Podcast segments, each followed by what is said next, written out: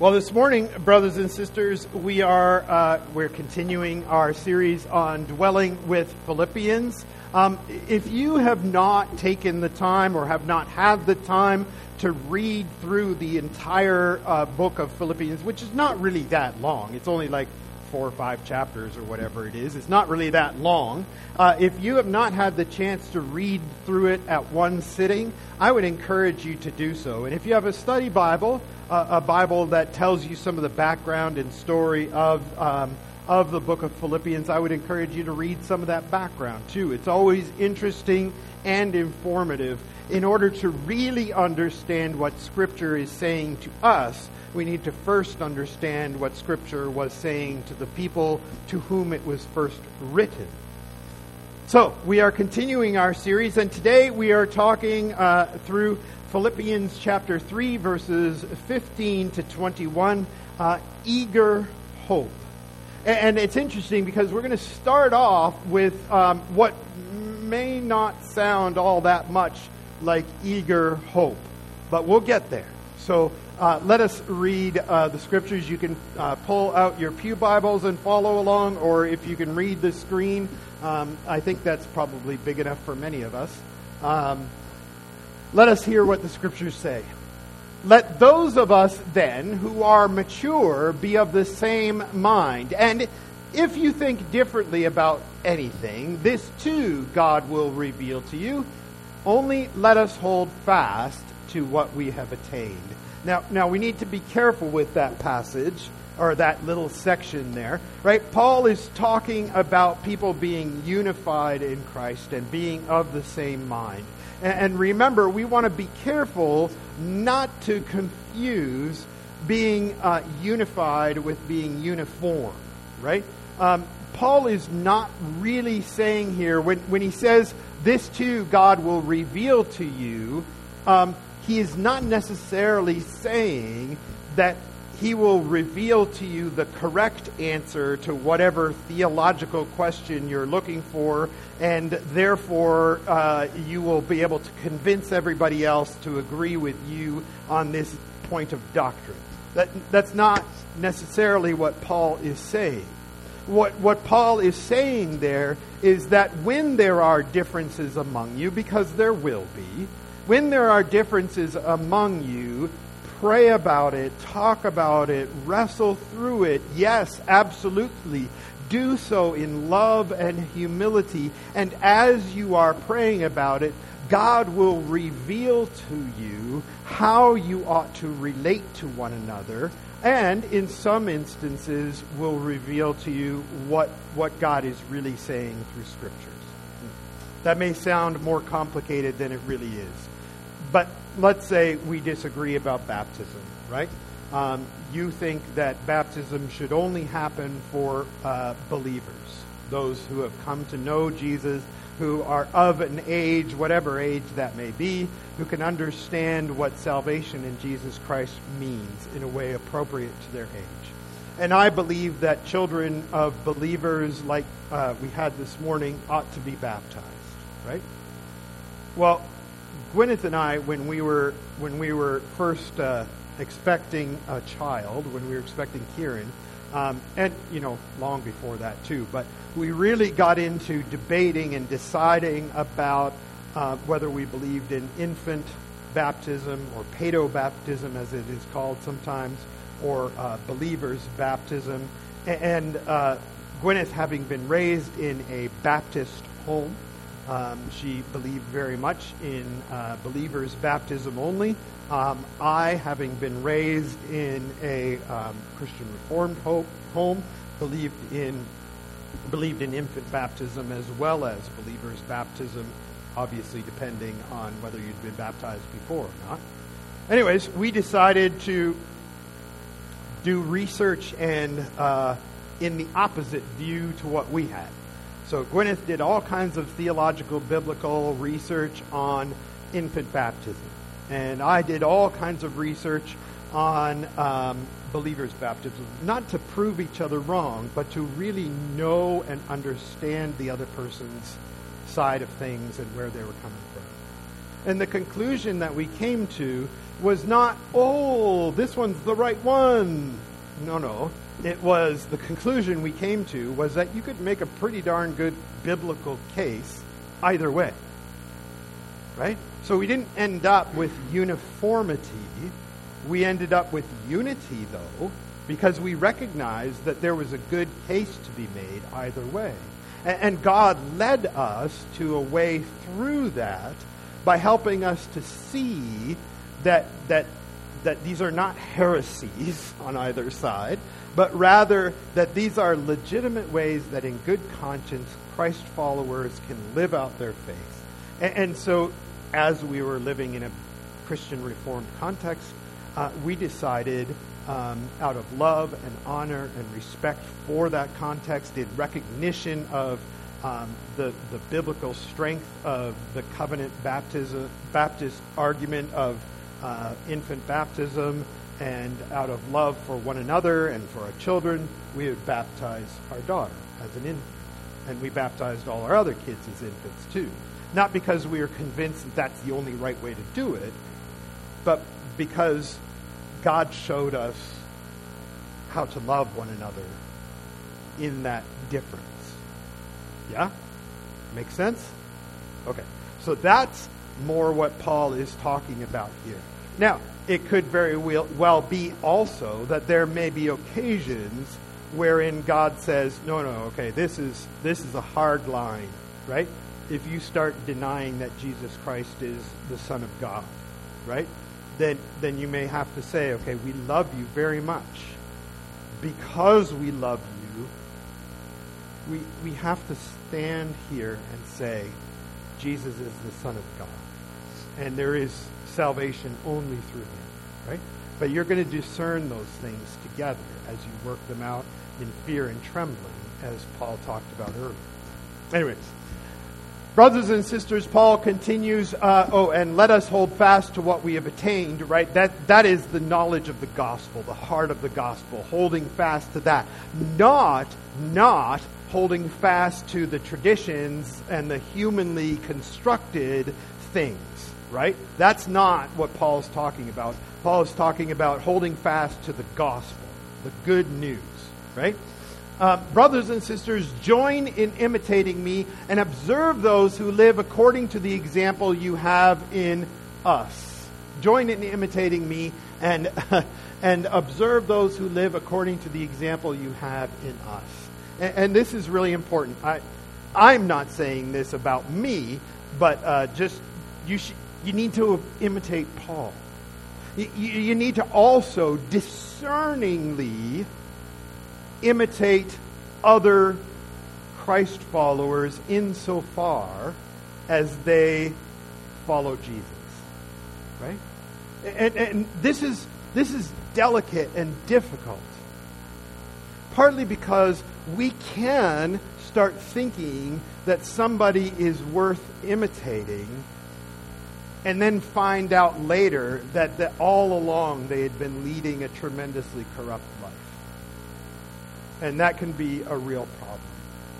We can also be sucked into personality, a cult of personality, where, where we hold someone up as if they were perfection. And, and so we blindly follow them um, even when they lead us down wrong paths. And that's not what Paul is talking about. Paul is not talking about, you know, follow me because I got it perfect. Paul is not wanting to set up a cult of personality. Paul is wanting people to follow him insofar as he follows Jesus. And to, in addition, look around and follow those people, observe those people who are doing likewise for us, this has meant, right, that parents, our parents are people who have sought to follow Jesus Christ um, throughout their lives, right? Not perfectly, right? They, they're human beings just like we are, but we seek to learn from them. In, in the years as our children grow up, in some ways we learn more about um, Jesus through them as well, what they are learning and growing in. So hold on to the example that you have, according to the example in, you have in us. For many live as enemies of the cross of Christ. I have often told you of them, and now I tell you, even with tears. Their end is destruction. Their God is the belly, and their glory is in their shame. Their minds are set on earthly things, but our citizenship is in heaven, and it is from there that we are expecting a Savior, the Lord Jesus Christ. He will transform the body of our humiliation so that it may be conformed to the body of His glory by the power that also enables Him to make all things subject to himself. The word of the Lord. Amen. Notice the theme here, right? Um, the enemies of the cross of Christ, Paul actually describes them pretty specifically. And, and I, am not sure that they are exactly who we might think they are. Because the enemies of the cross of Christ are, are really, when it comes down to it, hedonists and materialists in a lot of ways. Right? When, when Paul says their God is the belly, right, what is he talking about? Other than people who are looking out for their own fulfillment. Right? Give me yummy food, give me good wine, give me a party, give me good entertainment, right? The people who are looking only for pleasure. And, and, and why is that bad? Why is that bad? It's not bad because pleasure is bad. If pleasure was bad, we should never have left the place where the Christian Reformed Church said, oh, no, don't go to movies. Never ever go to movies. Don't play cards. Never ever play cards. Don't ride your bicycle on Sunday. Right? Because pleasure is something to be avoided. If pleasure was bad, we would still be sort of implying, at least to our children growing up, that sex is, is dirty and bad in all circumstances, and that you just, you might have to do it in order to have kids, but. It, right? But that's, that's, none of that is true. So it's not the pleasure that's the problem. What's the problem? The problem is that they are replacing God with pleasure. Pleasure, their own pleasure, becomes their God. They worship enjoyment. In the in the book The Lord of the Rings. Um, anybody read The Lord of the Rings? Okay, good. A few of you, excellent, good. More of you should read it. Anyways, in the book uh, The Lord of the Rings, there is a creature called Shelob, and Shelob is this gigantic spider being who uh, exudes like like almost ink like an octopus that makes darkness right? It's like a cloudy sort of ink that he emits darkness. And Shelob, Shelob is always hungry. She is constantly hungry. She wants to, if she could, fill herself with everything in the universe, consuming it all and covering it with darkness alone. So that all that remains is Shelob. This is ultimately what the hedonist is the person who wants to fill their belly with every pleasure until nothing is left. They are constantly hungry, constantly seeking that feeling. Who else is the enemy of the cross? Well, those whose minds are set on earthly things, their glory is in their shame. Right? They, are setting their minds on things that are not of God, things that are of human things, like not human as in the way we were meant to be, but human as in the broken, fallen, messed up way. So their minds are th- on things like power. Their minds are on things like money. Their minds are on influence. Their minds are on education, being the smartest in the room. Their, their, their minds are on status. Their minds are on fame. Their minds are on things that are not God and they are enemies of the cross. They, they don't even necessarily know it, although they, they do, really.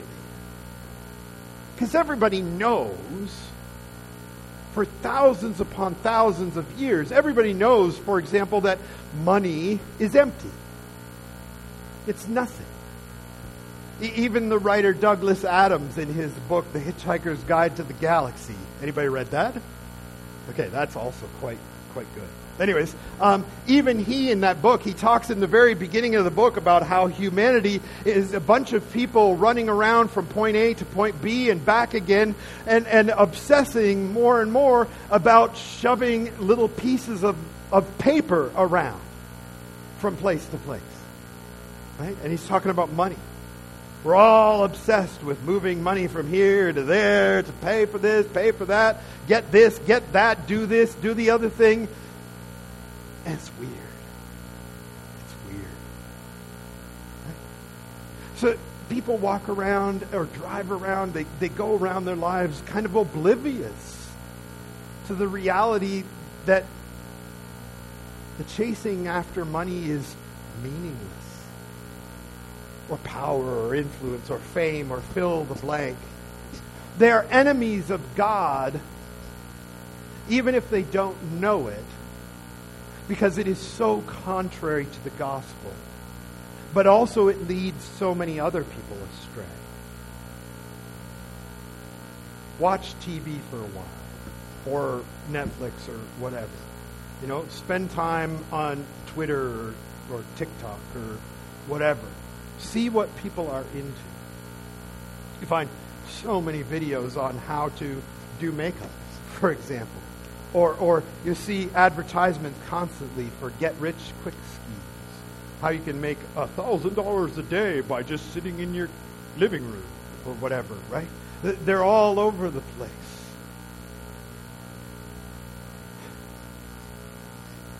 But our citizenship, says Paul, is in.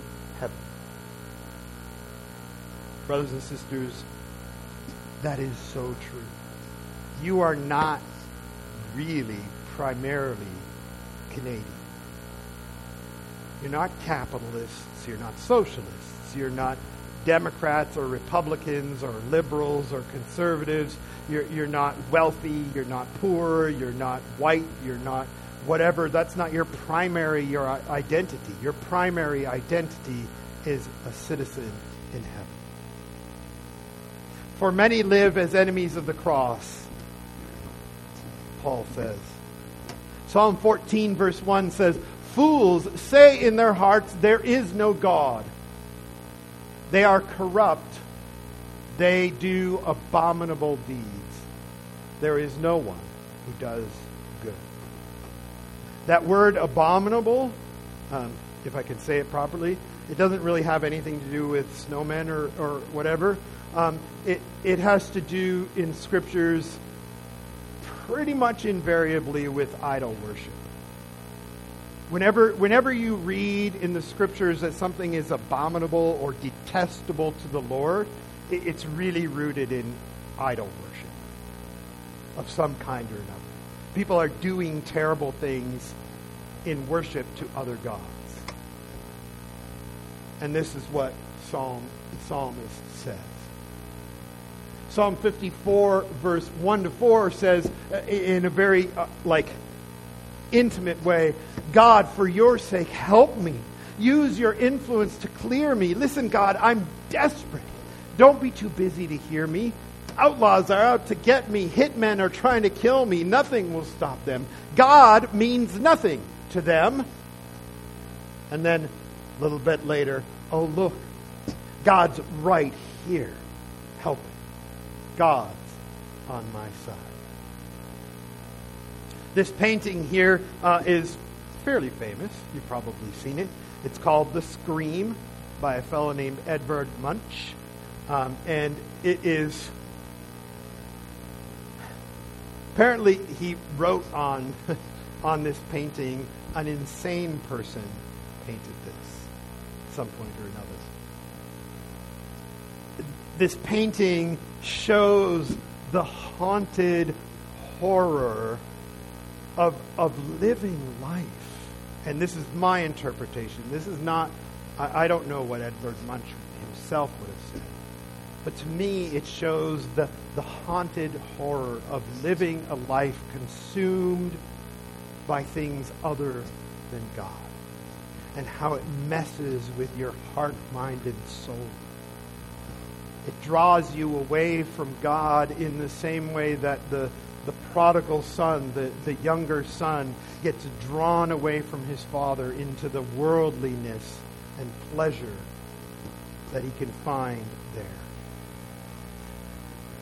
In contrast, in contrast, this is what the psalmist says about dwelling in God's dwelling now, of course, the psalmist was, it, it seems, at least on the service, surface, speaking largely about the temple, right? God's dwelling place among the people of Israel. But more than that, the, the, the psalmist is also very clearly pointing to an eternal reality. Listen, how lovely is your dwelling place, O Lord of hosts. My soul longs, yes, faints for the courts of the Lord. My heart and flesh sing for joy in the living God. Even the sparrow finds a home, and the swallow a nest for herself, where she may lay her young at your altars, O Lord of hosts, my King and my God. Blessed are those who dwell in your house, ever singing your praise. Blessed are those whose strength is in you, in whose heart are the highways to Zion. As they go through the valley of Baca, they make it a place of springs. The early rain also covers it with pools. They go from strength to strength. Each one appears before God in Zion. O Lord God of hosts, hear my prayer. Give ear, O God of Jacob. Behold our shield, O God. Look on the face of your anointed. For a day in your courts is better than a thousand elsewhere. I would rather be a doorkeeper in the house of my God than dwell in the tents of wickedness. For the Lord God is a sun and shield. The Lord bestows your bestows favor and honor. No good thing he does does he withhold from those who walk uprightly the Lord of hosts. Blessed is the one who trusts in you. Brothers and sisters, there are so many things vying for your attention, for your love, for your affection. Even things that seem really good, right? Like, like causes, right? If, if you end up being, you know, obsessed with the cause of, of, of helping to free slaves all over the world. Incidentally, there's a there's a, a, wonderful ministry called International Justice Ministry, and they that's that's one of the things they do is they work with law enforcement in countries all over the world to help people um, get out from under slavery. Good, wonderful, awesome thing. But if you, if you replaced that cause or used that cause to replace God in your heart, then it's no longer good. Yeah. Right? If people say sometimes that, that the highest love there is, uh, C.S. Lewis talks about this. The highest love there is is the love of a mother for her child. Right? Well, if your love for your children outweighs your love for God, it's messed up and twisted. It's not healthy or good. If your love for your spouse outweighs your love for God, it's not how it should be. It's not right. Even what seems to be good things are clamoring to pull you into them and draw you away from God. And, and we have to remember, we have to remember that there is only one dwelling place, only one God with whom we really want to live. I love this painting. Obviously, the quote there is from, uh, from, uh, from Philippians, but our citizenship is in heaven right? Remember in Psalm 84 that we were just talking about, even the swallow finds a place to lay her young in uh, at your altars, right? And, and, here we have a painting by Annika Kai um, from Psalm 84. Um, she made it in 1996 and you can see like the, the, the temple pillars there. Remember in, in the Old Testament uh, when, when God is instructing when God is instructing uh, Solomon on how to build the temple and so on, uh, the pillars like this were, were part of that construction. And you can see a swallow there clearly flying towards the pillar and finding a home. And look at the beautiful light and golden colors. Being with God is more precious than anything else that could ever be.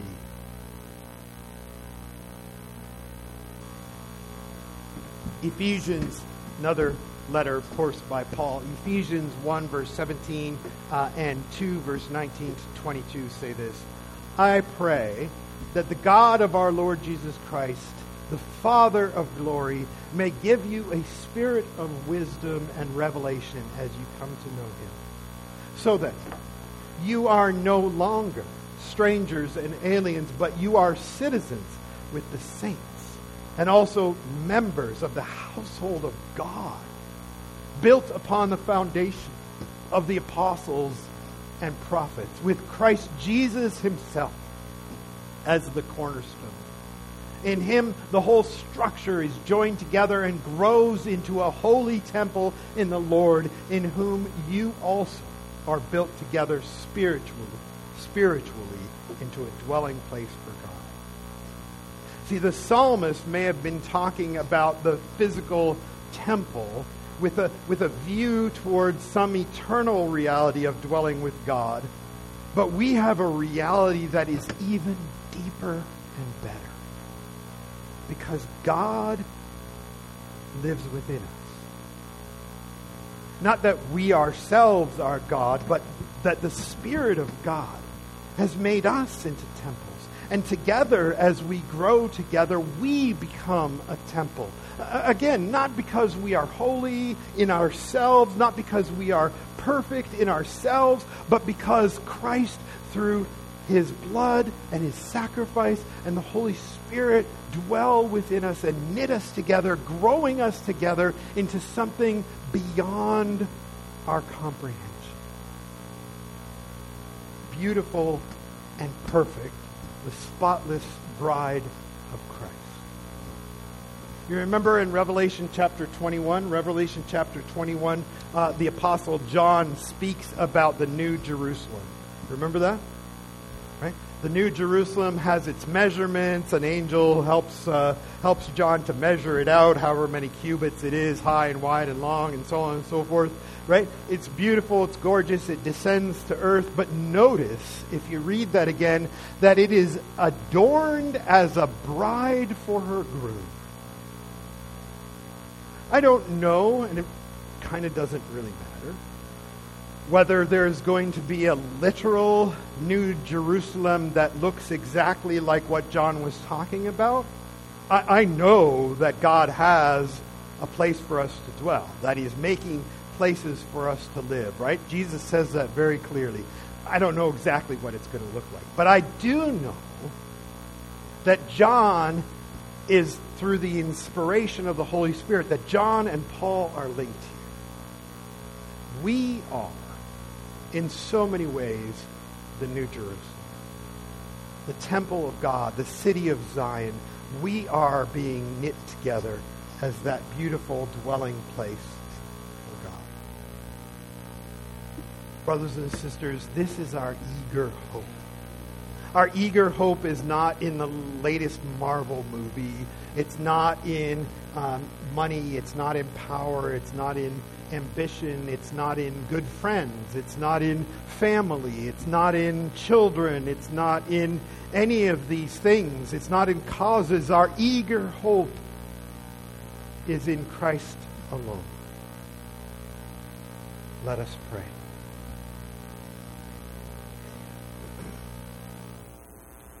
O oh God, our help in ages past, our hope for years to come, our shelter from the stormy blast, and our eternal home.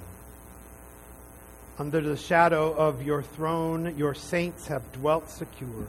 Sufficient is your arm alone, and our defense is sure. Before the hills in order stood, or earth received its frame, from everlasting you are God, to endless years the same. A thousand ages in your sight are like an evening gone, short as the watch that ends the night before the rising sun. O God, our help in ages past, our hope for years to come, still be our guard while troubles last, and our eternal home. In Jesus' name we pray. Amen.